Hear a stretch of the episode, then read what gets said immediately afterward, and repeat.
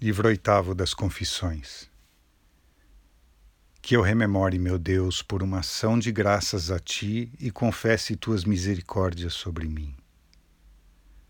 Que meus ossos sejam embebidos pelo Teu amor e digam: Senhor, quem é igual a Ti? Quebraste minhas correntes, vou te oferecer um sacrifício de louvor. Vou contar como as quebraste, e todos os que te adoram ao ouvir digam: Bendito seja o Senhor no céu e sobre a terra, grande e maravilhoso é seu nome. Tuas palavras penetraram minhas vísceras, e tu me cercavas por todos os lados. Tinha certeza de tua vida eterna, ainda que a visse em enigma e como num espelho. Mesmo assim, desaparecera de mim toda dúvida sobre a substância incorruptível e que dela derivava toda a substância. Já não desejava ter maior certeza sobre ti, e sim permanecer mais firme em ti. Em minha vida temporal, porém, tudo vacilava, e o coração carecia ser purificado do antigo fermento. Agradava-me o caminho que é o próprio Salvador, mas ainda me incomodava atravessar suas passagens estreitas. Porém, puseste em minha mente e pareceu bom a meus olhos que procurasse Simpliciano. Julgava-o um bom servo teu, e nele resplandecia a tua graça. Também ouvira que vivia em total devoção a ti desde a juventude. Agora, porém, envelhecera e pela longa experiência passada numa dedicação tão boa a seguir tua vida, julgava-o muito experiente e muito erudito e assim era de fato. Por isso queria que, ouvidas minhas inquietações, me indicasse a maneira adequada para alguém com os meus sentimentos andar no teu caminho. 2. Vi a tua igreja cheia, e alguns se conduziam de uma maneira, outros de outra. Quanto a mim, as atividades seculares me desagradavam. Era um grande fardo dissipadas já as ambições que outrora me inflamavam para suportar uma servidão tão pesada na esperança de honra e dinheiro. Pois já não amava tais coisas mais que tua doçura e a beleza de tua casa, que amei, mas ainda estava preso fortemente à mulher, e o apóstolo não me proibia de casar embora exortasse para o melhor, preferindo que todos os homens fossem como ele era. Mas eu, mais fraco, escolhia a solução mais fácil, e por essa única razão, frouxo e degenerado, me revolvia em preocupações debilitantes também quanto ao resto, porque em outras coisas, ainda que não quisesse sofrê-las, era levado a agir conforme a vida conjugal a qual meu compromisso vi me vinculava. Ouvira da boca da verdade que há eunucos que se fizeram eunucos por causa do reino dos céus. Mas ela acrescenta: quem pode compreender, compreenda.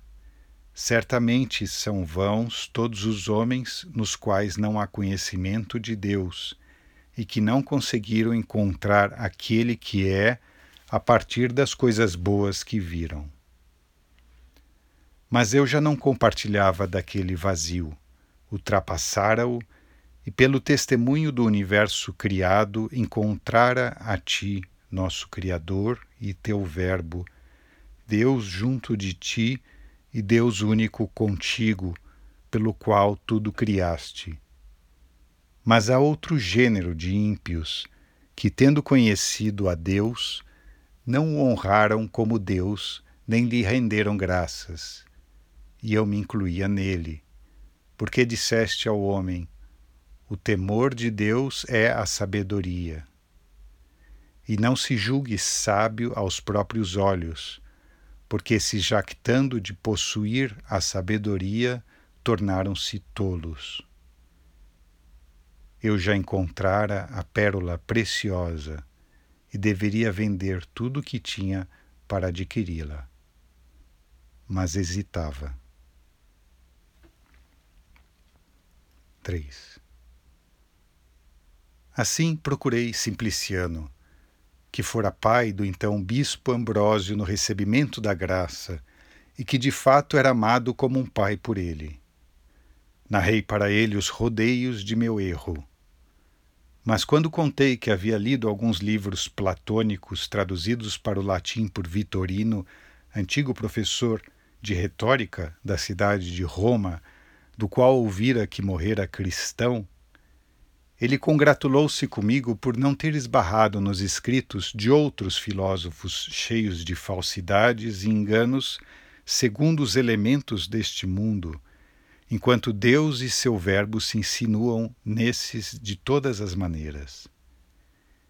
Em seguida, para me exortar à humildade de Cristo escondida aos sábios e revelada aos pequenos, relembrou o próprio Vitorino que conheceu muito intimamente quando morou em Roma e dele me narrou algo que não calarei. Com efeito, é motivo de confessar a ti grande louvor por tua graça, a maneira como aquele ancião doutíssimo e profundíssimo conhecedor de todas as disciplinas liberais, que lera e discutira tantas obras de filósofos, professor de tantos nobres senadores, que até pela excelência de seu ilustre magistério mereceu e recebeu a homenagem que os cidadãos deste mundo consideram a mais alta, uma estátua no Fórum Romano, aquele venerador até então de ídolos e partícipe de cerimônias sacrílegas, mas quais quase toda a nobreza romana daquele tempo respirava enfatuada a pelúcia do povo, e monstros e deuses de todo o gênero, e Anubis que ladra, que uma vez pegaram em armas contra Netuno e Vênus e contra Minerva, e foram vencidos por Roma que agora os suplicava. Aquele ancião Vitorino, que por tantos anos os defendera com voz trovejante, não teve vergonha de se tornar servo do teu Cristo e infante à tua fonte, curvando o pescoço ao julgo da humildade e submetendo a cabeça ao escândalo da cruz. Ó Senhor, Senhor, que inclinaste os céus e desceste, tocaste as montanhas e elas fumigaram, por que meios te insinuaste naquele peito? Segundo Simpliciano me contou, ele lia as sagradas Escrituras, estudava com a maior atenção os escritos cristãos e dizia a Simpliciano, não publicamente, mas de forma mais confidencial e íntima: Saiba que já sou cristão. Mas o outro respondia: Não acreditarei, nem te considerarei cristão se não te vir na igreja de Cristo. Ele então, rindo, dizia: Então são as paredes que fazem os cristãos? E repetidamente afirmava já ser cristão e sempre Simpliciano respondia o mesmo, e sempre ele repetia a mesma derrisão das paredes. Receava de fato ofender seus amigos, soberbos adoradores de demônios, cuja inimizade julgava iria desabar pesadamente sobre ele do alto de dignidades babilônicas, como de cedros do Líbano ainda não despedaçados pelo Senhor. Porém, depois de ganhar firmeza lendo e aprendendo avidamente, temeu negar Cristo diante dos santos anjos por temor de confessá-lo diante dos homens. Viu-se culpado de um grande crime por ter vergonha dos sacramentos da humildade de teu Verbo e não das cerimônias sacrílegas dos demônios soberbos que adotara por emulação soberba envergonhou-se de sua vaidade. Corou perante a verdade. E súbita e inesperadamente disse a Simpliciano, segundo este narrava: Vamos à igreja, quero me tornar cristão. Esse então o acompanhou, não cabendo em si de alegria. Lá, Vitorino recebeu as primeiras iniciações aos sacramentos e não muito mais tarde se alistou para ser regenerado pelo batismo, para surpresa de Roma e regozijo da Igreja. Os soberbos viam e desgostavam, rangiam os dentes e definhavam. Para teu servo, porém, Deus, Senhor, era sua esperança, e não olhava para trás, para as vaidades e insanas mentiras. 5. Finalmente, quando chegou a hora da profissão de fé, na qual os então prestes a ceder à tua graça costumam pronunciar uma fórmula aprendida de cor de um lugar elevado diante do povo dos fiéis de Roma, Simpliciano contou que os presbíteros concederam a Vitorino que a pronunciasse privadamente, como se costumava conceder àqueles que poderiam hesitar por receio. Mas ele preferiu professar sua salvação na presença da Santa Assembleia. Pois não era a salvação o que ensinava da cátedra de retórica, e todavia a professava publicamente. Com menos, portanto, deveria se intimidar pronunciando tuas palavras para teu manso rebanho, se não se intimidava pronunciando as suas para multidões de insensatos. Assim, ao subir ao lugar onde deveria declamar a fórmula, todos os que o reconheceram repetiram um para outro seu nome, num burburinho de congratulação. Mas quem não o conhecia? e na boca de todos, congratulando-se, correu um som abafado. Vitorino, Vitorino. De súbito, apenas o viram, explodiram numa aclamação, mas logo se calaram atentos para ouvi-lo. Ele pronunciou um sincero ato de fé com magnífica confiança, e todos em seus corações queriam carregá-lo, e o carregaram pelo amor e pela alegria. Essas eram as mãos que o carregavam. 6. Deus bom, o que se passa no homem para que se felicite mais da salvação de uma alma de que desesperava e que foi livrada de um perigo maior do que de uma em que sempre teve esperança e que esteve num perigo menor. Até tu, Pai misericordioso, mais te alegras por um único penitente do que por noventa e nove justos que não precisam de penitência. E escutamos com grande prazer quando ouvimos que a ovelha que se perdeu é trazida de volta sobre os ombros exultantes do pastor, e uma dracma é devolvida a teus tesouros em meio à felicidade compartilhada pelas vizinhas da mulher que a reencontrou. E a alegria da festa em tua casa faz brotar as lágrimas quando lemos em tua casa sobre o menor de teus filhos, que estava morto e voltou a viver, perdera-se e foi encontrado. Certamente te alegra por nós e por teus anjos, santos pela santa caridade, porque tu permaneces sempre igual, e as coisas que não permanecem sempre da mesma maneira tu as conhece todas sempre da mesma maneira. 7. Mas então, o que se passa na alma para que ela tenha maior prazer quando é reencontrado ou devolvido algo que ama do que se o tivesse sempre à disposição? Comprovam-no de fato outros exemplos em todo lugar há testemunhas que proclamam é assim o comandante vitorioso é levado em triunfo, e não teria vencido se não houvesse luta. E quanto maior foi o perigo da batalha, tanto maior é o tripúdio do triunfo. A tempestade sacode os navegantes, ameaça com naufrágio, todos empalidecem na expectativa da morte. O céu e o mar se acalmam e se alegram muito porque temeram muito. Um ente querido está doente, o pulso revela seu mal. Todos os que desejam sua saúde adoecem com ele na alma.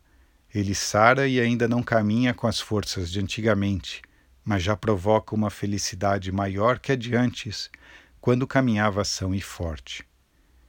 E os próprios prazeres da vida humana, os homens os buscam não como acontecimentos inesperados e involuntários, mas por incômodos que se procuram voluntariamente.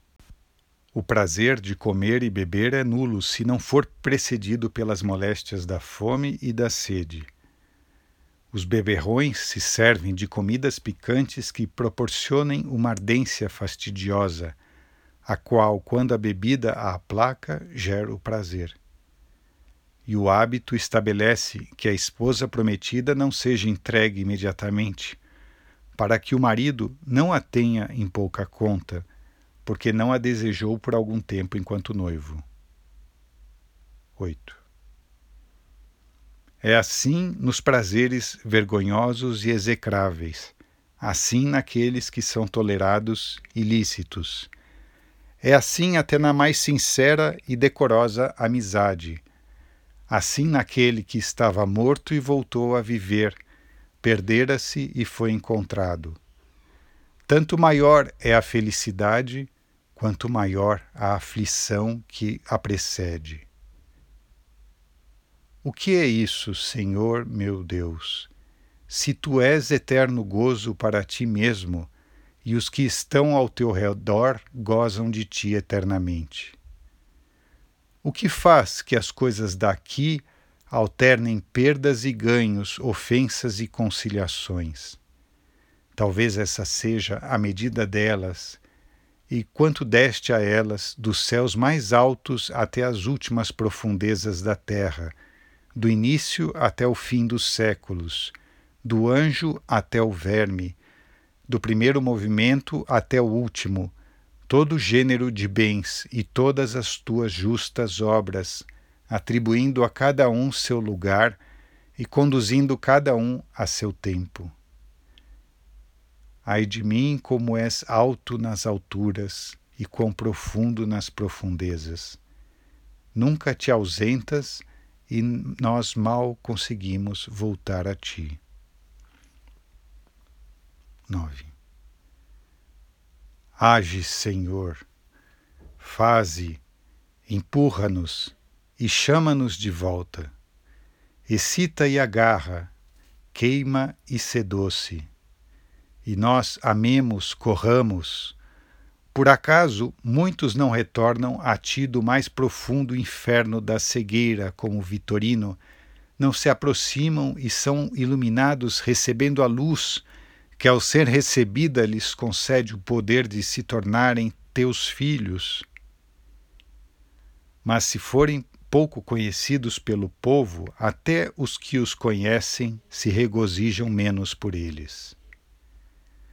Pois a felicidade quando é compartilhada entre muitos, se torna mais abundante também nos indivíduos que animam e acaloram um ao outro.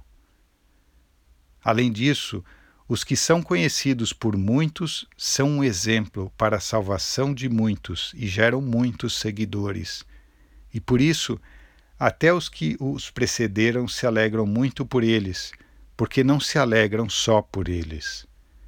Não que de fato os ricos sejam recebidos em teu tabernáculo antes dos pobres, ou os nobres antes dos sem nobreza, porque ao contrário, escolheste o que é fraqueza no mundo para confundir o que é forte. Escolheste o que é vil e desprezado, e o que não é nada como se fosse algo, para esvaziar o que é. No entanto, até o menor de teus apóstolos, pela língua do qual pronunciaste essas palavras, quando o procônsul Paulo, debelada a soberba graças ao combate dele, tornou-se oficial do grande rei sob o jugo suave de teu Cristo, até ele preferiu ser chamado de Paulo no lugar anterior Saulo, por via de uma vitória tão marcante.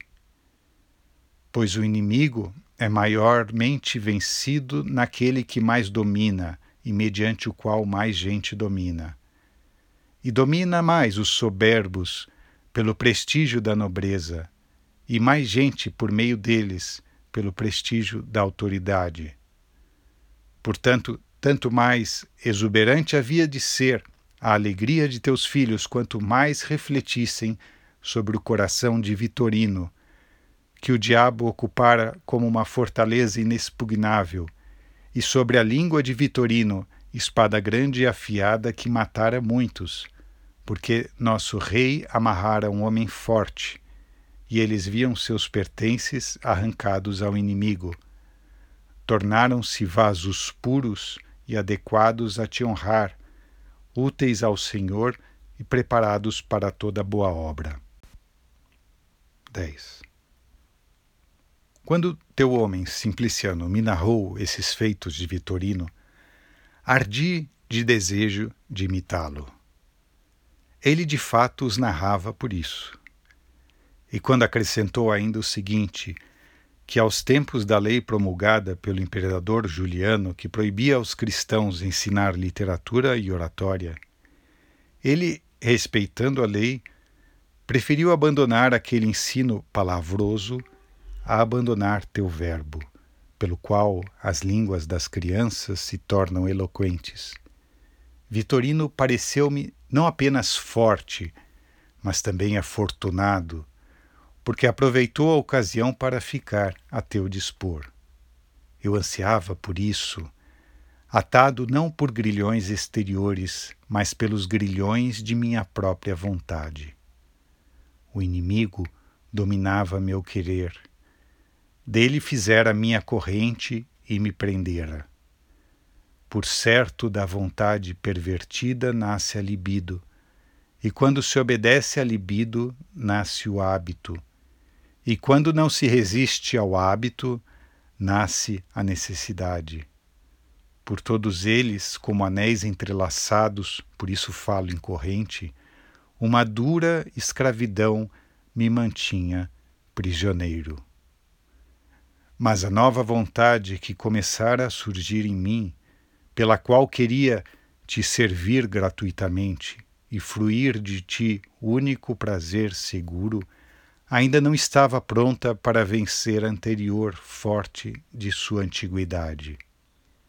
Por isso, duas vontades, uma velha, outra nova, uma carnal, outra espiritual, combatiam entre si e divergindo dilaceravam minha alma.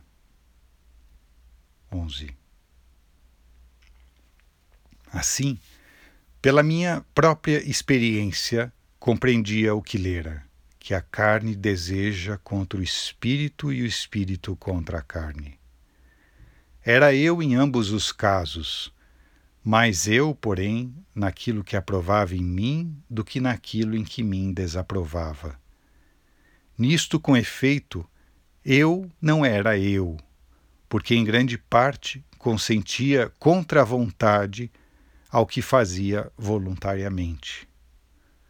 Contudo, era eu quem tornava o hábito mais resistente contra mim, buscando voluntariamente o que não queria buscar. E quem terá razão de reclamar quando o pecado é seguido por uma justa punição? Já não tinha a desculpa pela qual costumava justificar que ainda não te servia, abandonando o século, que minha percepção da verdade era ainda incerta, agora tinha certeza dela, mas ainda atado à terra, resistia a te servir e receava me livrar de todos os empecilhos quando deveria recear ser impedido. 12. Assim, o fardo do século exercia um doce peso, como costuma fazer o sono, e quando meditava sobre ti, os pensamentos eram semelhantes às tentativas daqueles que querem acordar, mas que vencidos voltam a afundar na profundeza do sono. E como não há ninguém que queira dormir para sempre, e qualquer um de juízo são prefere ficar desperto, e todavia, na maioria das vezes, adia o momento de acordar, sentindo nos membros um pesado torpor, e se deixa capturar pelo sono já contra a vontade, embora tenha chegado o tempo de levantar. Assim tinha por certo que teria sido melhor me dedicar à tua caridade do que ceder à minha concupiscência. Aquela aprazia e convencia. Esta, porém, seduzia e atava. Não tinha o que responder quando me dizias: Ó oh, tu que dormes, desperta e levanta-te de entre os mortos, que Cristo te iluminará. E quando me demonstravas com todos os meios que dizias a verdade, eu, encurralado pela verdade, não tinha o que responder a não ser essas palavras preguiçosas e sonolentas. Logo, já, já, espere um pouco. Mas o já, já não tinha limite, e o espere um pouco ia longe. Em vão me comprazia na tua lei segundo o homem interior quando outra lei em meus membros combatia a lei de minha mente e me acorrentava a lei do pecado que existia em meus membros. E a lei do pecado é a violência do hábito que arrasta e ata a alma, ainda que ela não queira, e no entanto mereça, porque se entregou a ela voluntariamente. Infeliz de mim! Quem me libertará deste corpo de morte, senão tua graça por Jesus Cristo, nosso Senhor. 13. Mas contarei como me subtraíste aos laços do desejo da cópula que me aprisionavam apertadíssimos e da escravidão das ocupações seculares. E confessarei teu nome, Senhor, meu auxílio e meu redentor.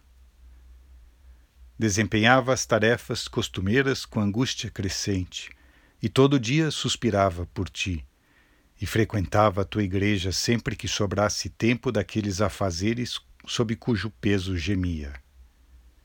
Acompanhava-me Alípio, livre de funções jurídicas após ter sido assessor por três vezes, esperando para quem vender de novo os seus conselhos, como eu vendia a habilidade de falar se é que pode ser transmitida pelo ensino.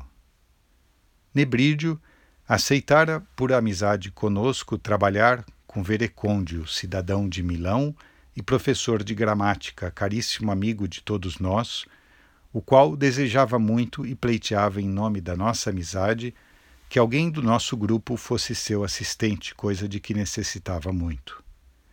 Nebrídio não foi levado a isso por cobiça de vantagens materiais, Poderia ganhar muito mais com a literatura se quisesse. Mas amigo tão doce e meigo sentiu-se obrigado por benevolência a não desdenhar um pedido nosso. Contudo, exercia aquela função com a maior cautela, evitando ser notado por seus superiores segundo este mundo, e se furtando a motivos de inquietação com eles, porque queria manter livres a mente e quantas mais horas de folga pudesse para pesquisar ou ler e ouvir questões relativas à sabedoria. 14. Certo dia, então, não me lembro a razão de Nebrídio estar ausente. Veio nos visitar em casa a minha, Alípio, certo ponticiano, concidadão nosso, porque africano como nós, que ocupava um cargo muito importante no palácio. Não lembro o que queria de nós. Sentamo-nos juntos para conversar. Por acaso, sobre a mesa de jogos que estava diante de nós, um livro chamou sua atenção. Pegou-o, abriu, deparou-se muito inopinadamente com o apóstolo Paulo. Com efeito, esperava encontrar um daqueles livros em que me dispersava por causa de minha profissão. Então, olhando-me e sorrindo, manifestou uma grata surpresa por encontrar, por ocasião de uma visita inesperada, esses escritos, e só eles, ao alcance de meus olhos. De fato era cri cristão e fiel, e se prosternava a miúde diante de ti, nosso Deus, em frequentes e longas orações. Quando eu frisei que me debruçava naqueles escritos com a maior dedicação, a conversa resvalou, por iniciativa dele, para um monge egípcio Antão, um dos nomes mais ilustres entre teus servos, mas desconhecido por nós até então. Ponticiano, quando percebeu isso, delongou-se em sua narrativa, apresentando a nós, que o ignorávamos, um homem tão importante e admirando-se por nossa ignorância. De nossa parte, nos espantávamos de que maravilhas tuas, plenamente comprovadas, tivessem acontecido na verdadeira fé e na Igreja Católica num passado tão recente, quase na nossa época. Todos estávamos surpresos. Nós por fatos tão grandes, ele porque nunca ouvíramos falar deles. 15. Daí a conversa resvalou para as comunidades monásticas, as condutas de vida que carregam teu doce cheiro e os desertos fecundos de ermitões de que não tínhamos conhecimento. Havia um mosteiro repleto de bons irmãos fora dos muros de Milão mantidos por Ambrósio e não sabíamos. Aquele homem continuava falando e nós calávamos atentos. E aí lhe ocorreu contar que não sei em que época, mas certamente entrevire numa tarde em que o imperador estava presenciando os espetáculos do circo, ele e três colegas seus saíram para passear nos jardins contíguos às muralhas e ali por acaso se separaram em duplas, ele com um deles e os outros dois também se afastando juntos. Estes, vagueando, entraram em um casebre, onde moravam uns servos teus, pobres em espírito, a quem pertence o reino dos céus e lá encontraram um livro em que estava escrita a vida de Antão. Um deles começou a ler, admirou-se e inflamou-se, e lendo, cogitou abraçar aquela vida e te servir abandonando suas funções seculares, pois pertencia aos assim chamados inspetores imperiais. Então, subitamente, repleto de amor sagrado e honesta vergonha, Furioso consigo mesmo, fixou os olhos no amigo e disse: Dize-me, te peço, aonde queremos chegar com todos esses nossos afazeres? O que queremos? Por qual razão servimos? Poderíamos ter ambição maior no palácio do que a de sermos amigos do imperador? Mas há algo nisso que não seja frágil e cheio de perigos? e por quantos perigos passamos para chegar a esse perigo maior, e quando se dará o que ambicionamos? Mas, amigo de Deus, se quiser, posso me tornar agora. Assim falou, e exaltado pelo parto de uma nova vida, voltou a fixar os olhos no livro. Lia e mudava por dentro, onde tu o vias, e sua mente se despia do mundo como logo se tornou aparente. Com efeito, tendo lido e mudado o curso de seu coração, estremeceu um pouco, reconheceu e escolheu o melhor, e já teu, disse ao meu amigo: Eu já abandonei nossa ambição e decidi servir a Deus, e começo agora, neste momento e neste lugar. Se não queres me imitar, não te oponhas. O outro respondeu que seguiria seu companheiro de tantas missões e tantas recompensas.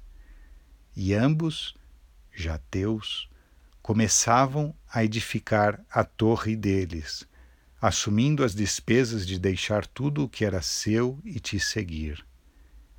Entretanto, Ponticiano e o outro que passeava com ele em outra parte do jardim procurando-os, chegaram àquele lugar e, ao encontrá-los, solicitaram que voltassem porque o sol já estava declinando.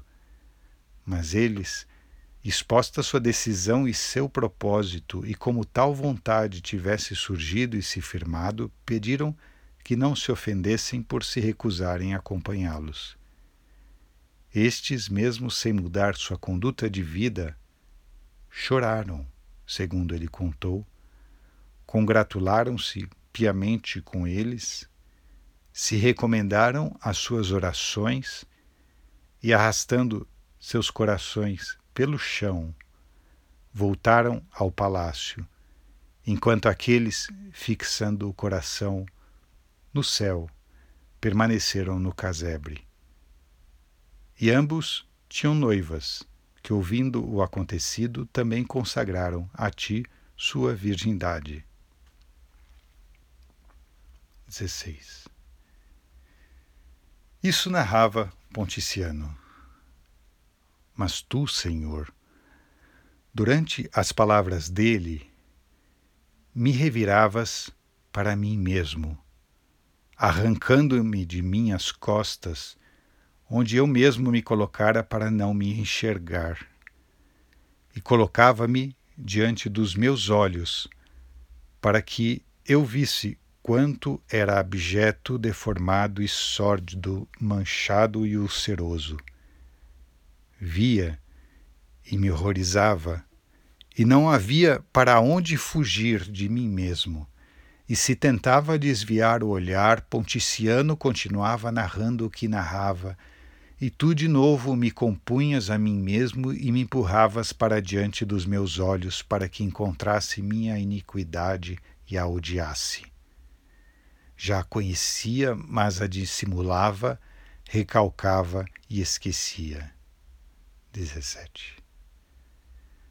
Naquele momento, porém, quanto mais ardentemente amava aqueles de quem ouvia os sentimentos salutares porque se deram inteiramente a ti para ser curados, com quão maior execração em comparação a eles odiava a mim mesmo, porque muitos anos se passara em mim, cerca de doze, desde que me apaixonara pelo estudo da sabedoria, lendo aos dezenove anos o Hortênsios de Cícero, e ainda adiava o momento em que, desdenhando a felicidade terrena, estaria livre para procurá-la, apesar de não só o descobrimento dela, mas até sua simples busca ser preferível a grandes tesouros e ao governo dos povos, ou a prazeres corporais que cheguem de toda parte ao menor sinal.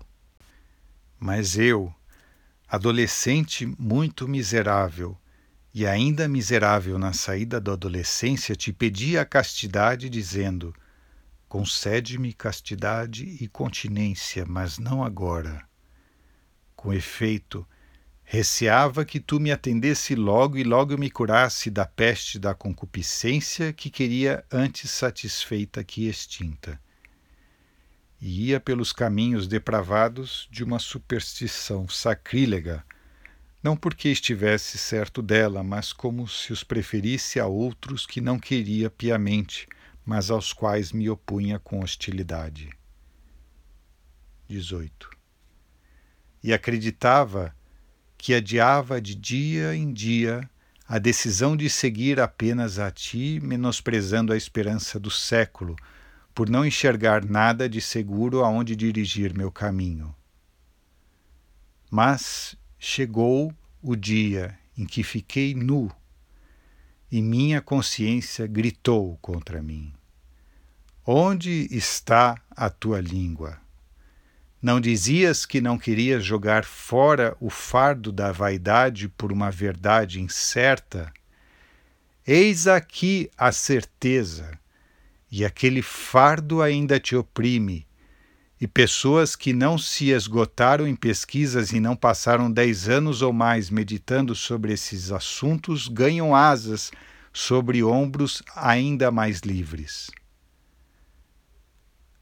Assim eu me roía por dentro e era violentamente perturbado por uma terrível vergonha enquanto Ponticiano falava.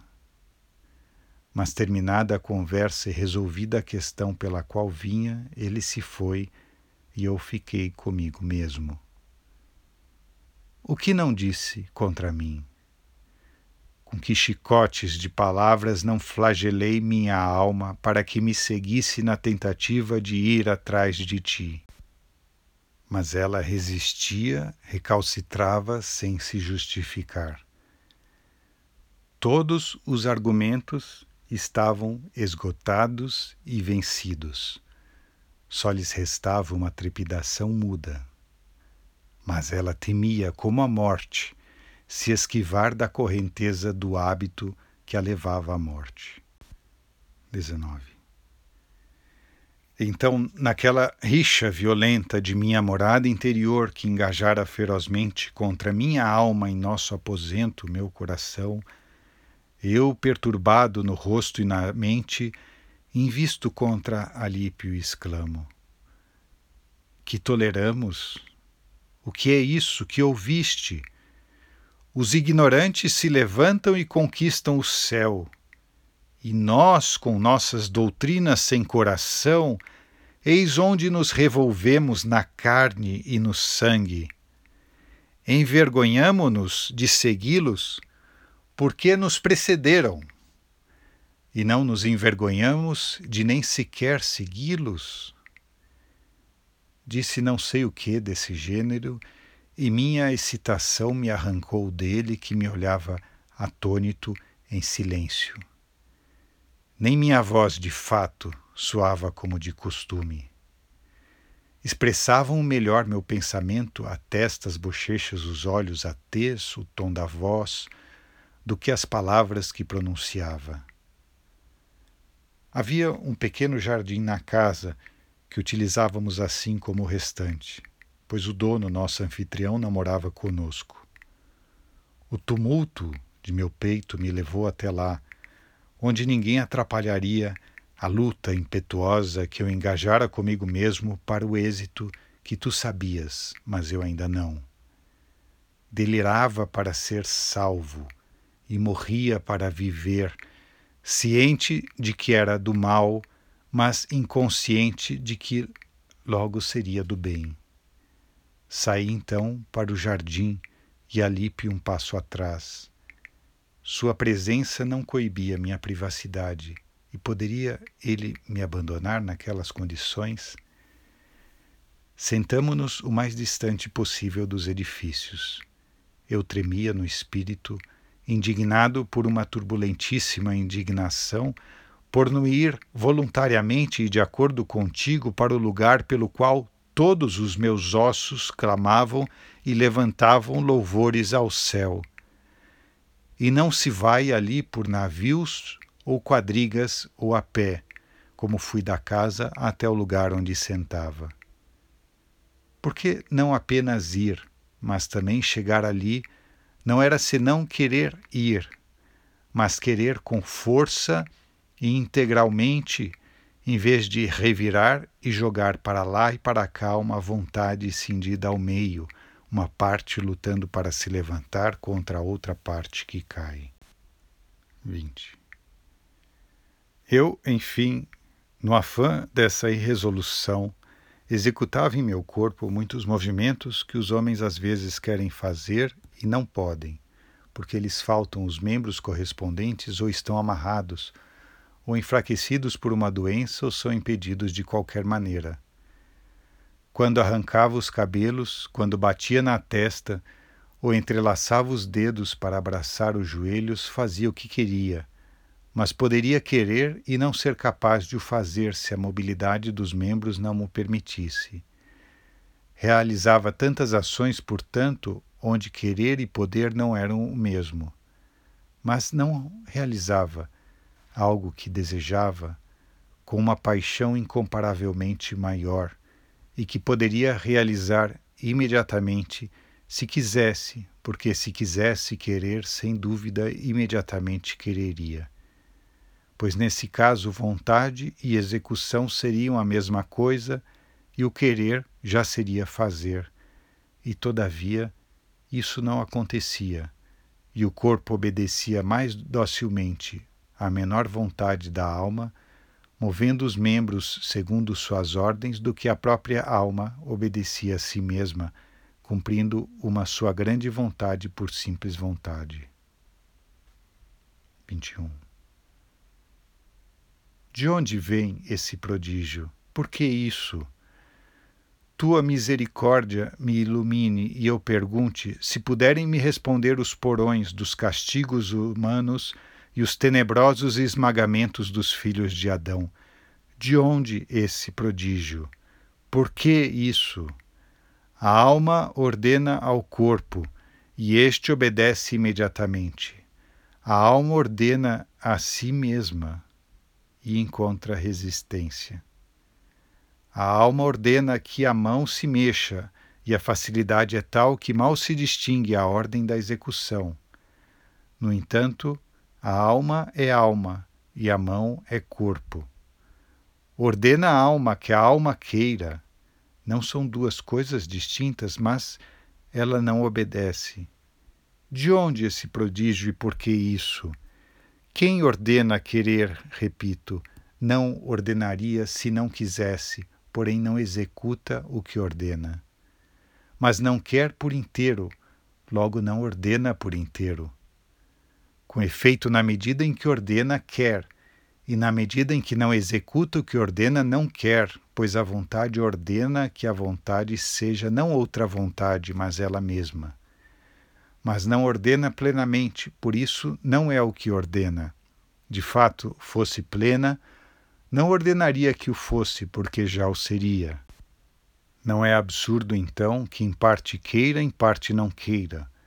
É a doença da alma, que não consegue se erguer por inteiro, alçada pela verdade, oprimida pelo hábito. Por isso, as vontades são duas, porque nenhuma delas é inteira e o que está numa falta na outra. 22 pereçam na tua presença, Deus, como de fato perecem os palavrosos e enganadores da mente, que ao perceber duas vontades nas decisões, afirmam que há duas mentes de natureza diferente, uma boa, outra má. Mas, na verdade, eles é que são maus, quando concebem esses pensamentos maus e eles é que seriam bons se concebessem pensamentos verdadeiros e consentissem a verdade, para que deles diga o apóstolo: Outrora erais trevas, mas agora sois luz no Senhor. Com efeito, agora querem ser luz não no Senhor, mas neles mesmos, julgando que a alma seja o que Deus é e por isso se tornam trevas mais espessas, porque se afastaram mais longe de ti por terrível arrogância de ti, verdadeira luz que ilumina todo homem vindo para este mundo. Atentem no que dizem e se envergonhem, e dirijam-se a ele e serão iluminados, e o vulto deles não ficará envergonhado. Quando eu deliberava sobre começar já a servir o Senhor, meu Deus, como me propusera havia muito tempo, era eu que queria, e era eu que não queria, era eu. Mas nem plenamente queria, nem plenamente não queria. Por isso lutava comigo mesmo e me dissociava de mim mesmo, mas essa dissociação, ainda que fosse contra a vontade, não revelava a existência de uma mente de outra natureza, e sim meu castigo. Já não era eu que a produzia, mas o pecado que habita em mim, por punição de um pecado mais livre, por ser eu um filho de Adão. 23. Com efeito, se houvesse tantas naturezas quantas são as vontades que lutam entre si, então não seriam duas, mas muitas se alguém deliberasse entre ir a uma reunião deles ou ao teatro, exclamariam: Eis duas naturezas, uma boa que o traz aqui, outra má que o leva para lá. Senão de onde viria essa hesitação entre vontades opostas? Mas eu digo que ambas são más, tanto a que o leva para eles quanto a que o conduz ao teatro. Mas acreditam que a vontade que o leva à reunião deles seja boa, mas então, se alguém dos nossos devesse escolher entre duas vontades conflitantes entre si e hesitasse entre ir ao teatro ou à nossa igreja, eles não hesitariam também sobre o que responder? Pois ou confessariam o que não querem, que uma vontade boa o leva à nossa igreja, como de fato leva aqueles que são imbuídos de seus sacramentos e neles se mantêm ou julgariam que duas naturezas e duas mentes más estão em conflito no mesmo homem, e não será verdade o que costumam dizer, que uma vontade é boa e outra má. Ou então se converteriam à verdade e não negariam que, quando alguém delibera, uma única alma é perturbada por vontades diferentes. 24. Portanto, não digam eles que enxergam duas vontades se enfrentando num único homem, duas mentes contrárias em luta, feitas de substâncias contrárias e a partir de princípios contrários, uma boa, outra má. Pois tu, Deus, verás, os contrarias, refutas e desmentes, no caso de duas vontades, ambas más, como quando alguém pondera matar um homem com veneno ou com uma arma furtar este ou aquele bem alheio se não pode apossar-se de ambos, adquirir prazeres por luxúria ou guardar dinheiro por avareza, ir ao circo ou ao teatro, quando ambos oferecem espetáculos no mesmo dia. Acrescento ainda uma terceira opção: ir roubar na casa alheia, apresentando-se a ocasião, e uma quarta, cometer adultério se a possibilidade se oferecer ao mesmo tempo. Se todas essas opções coincidirem no mesmo intervalo de tempo e forem todas igualmente desejadas, e não for possível realizá-las simultaneamente, elas dilaceram a alma por quatro vontades conflitantes entre si ou até mais, em tanta abundância de coisas desejáveis e, no entanto, elas não costumam afirmar que haja tal multidão de substâncias distintas. Acontece o mesmo com as vontades boas. Com efeito, pergunto-lhes se não é um bem apreciar a leitura do apóstolo, se não é outro bem apreciar a austera melodia de um salmo, e outro bem expor o Evangelho. Responderão a cada vez: é um bem. Mas então, se todas essas opções agradam ao mesmo tempo o coração de um homem, não estaria distendido entre diferentes vontades ao deliberar o que escolher como prioridade? São todos bens e disputam entre eles, até que seja escolhido um pelo qual se tornará una a vontade que se dividia em muitas.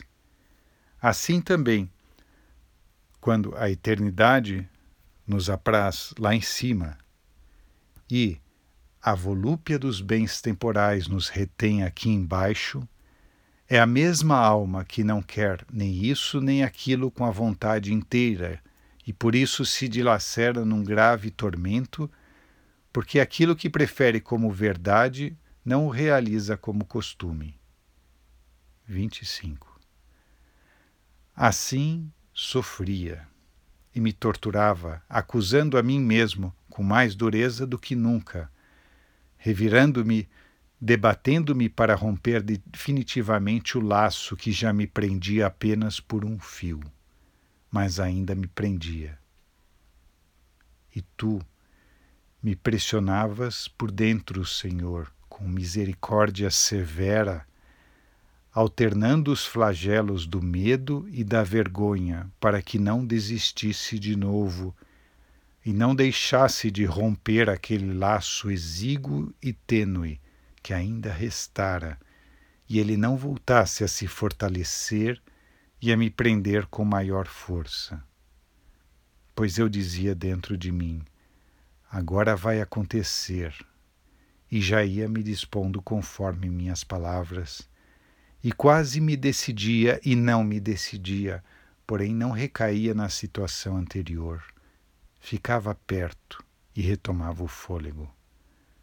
Voltava a tentar e por pouco não chegava lá, e por pouco já não alcançava e conseguia.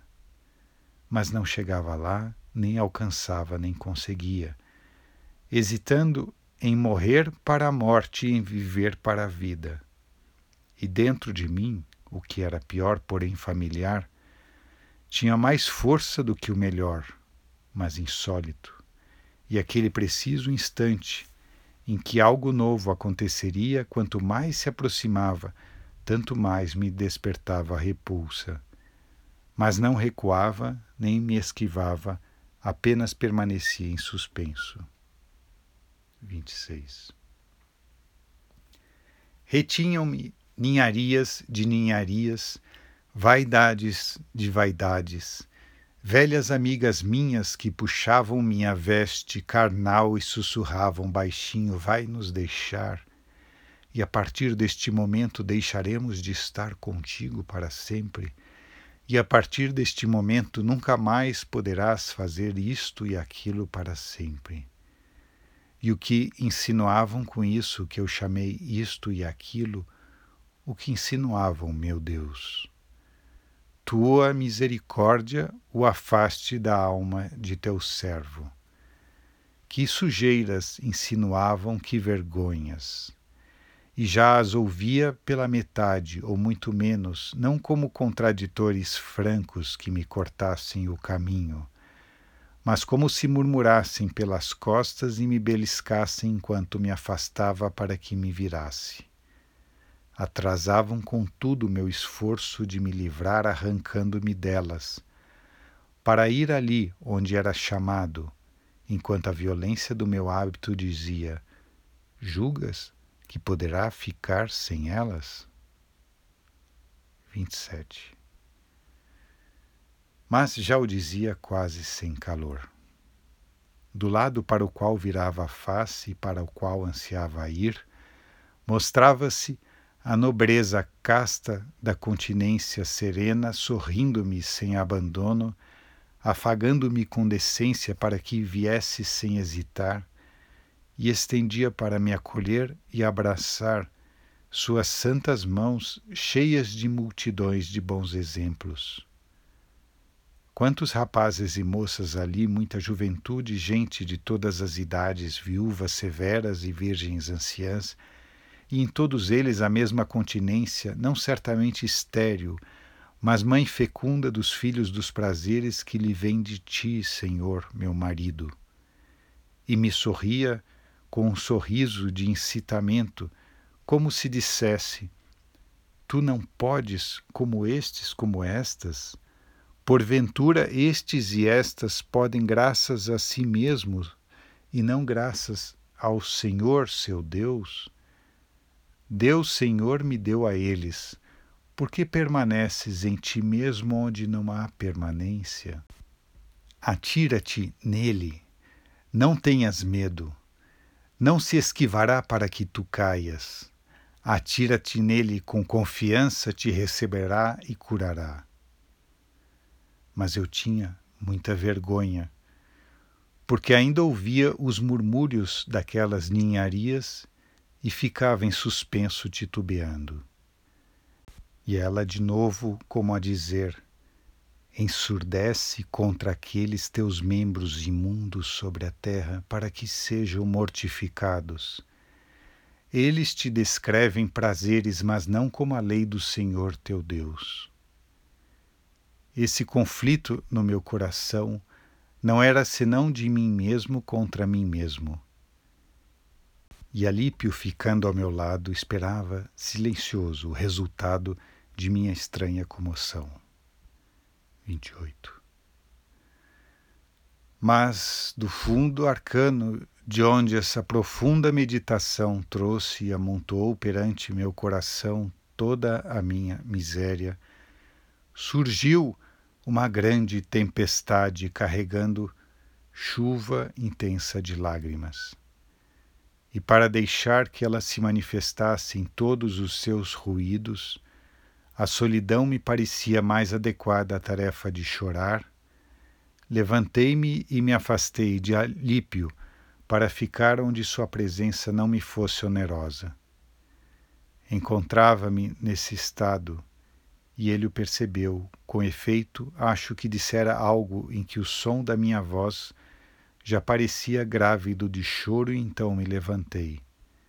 Permaneceu onde nos sentávamos, muito estupefato. Eu me joguei, não sei como, sob uma figueira e soltei as rédeas às lágrimas. Rios derramaram de meus olhos, sacrifício aceitável para ti e te disse muitas coisas, não com essas palavras, mas com este sentido. E tu, Senhor, até quando? Até quando vai tua ira, Senhor? Não guardes memória das faltas de nossos antepassados. Sentia que eram eles que me retinham. Lançava gritos miserandos. Por quanto tempo? Por quanto tempo amanhã e amanhã? Por que não agora? Por que não acabar neste instante com minha indignidade? 29. Dizia isso e chorava no despedaçamento amarguíssimo de meu coração. E eis que de uma casa próxima ouço uma voz como de meninos ou meninas, não sei, que diziam e repetiam sem parar, cantando: Pega, lê, pega, lê. Imediatamente mudando de expressão, comecei a cogitar se alguma vez em algum tipo de brincadeira as crianças costumavam cantar algo parecido mas não me ocorreu tê-lo ouvido em lugar nenhum. Então, reprimido o impulso das lágrimas, me levantei, julgando que não podia interpretar aquela ordem divina de outra maneira senão abrindo o livro e lendo o primeiro versículo que encontrasse. Com efeito, ouvira sobre Antão que ele se sentiu admoestado por uma leitura do Evangelho, a qual assistiu por acaso como se fosse dirigido a ele o que se lia: Vai, vende teus bens e dá aos pobres, e terás um tesouro nos céus. Depois vem e segue-me. E por tal oráculo foi imediatamente reconduzido a ti. Voltei rapidamente, portanto, ao lugar onde se sentava Alípio. Ali, de fato, deixara o livro do apóstolo quando me levantara. Peguei-o, abri-o e li em silêncio o versículo sobre o qual primeiro caiu meu olhar.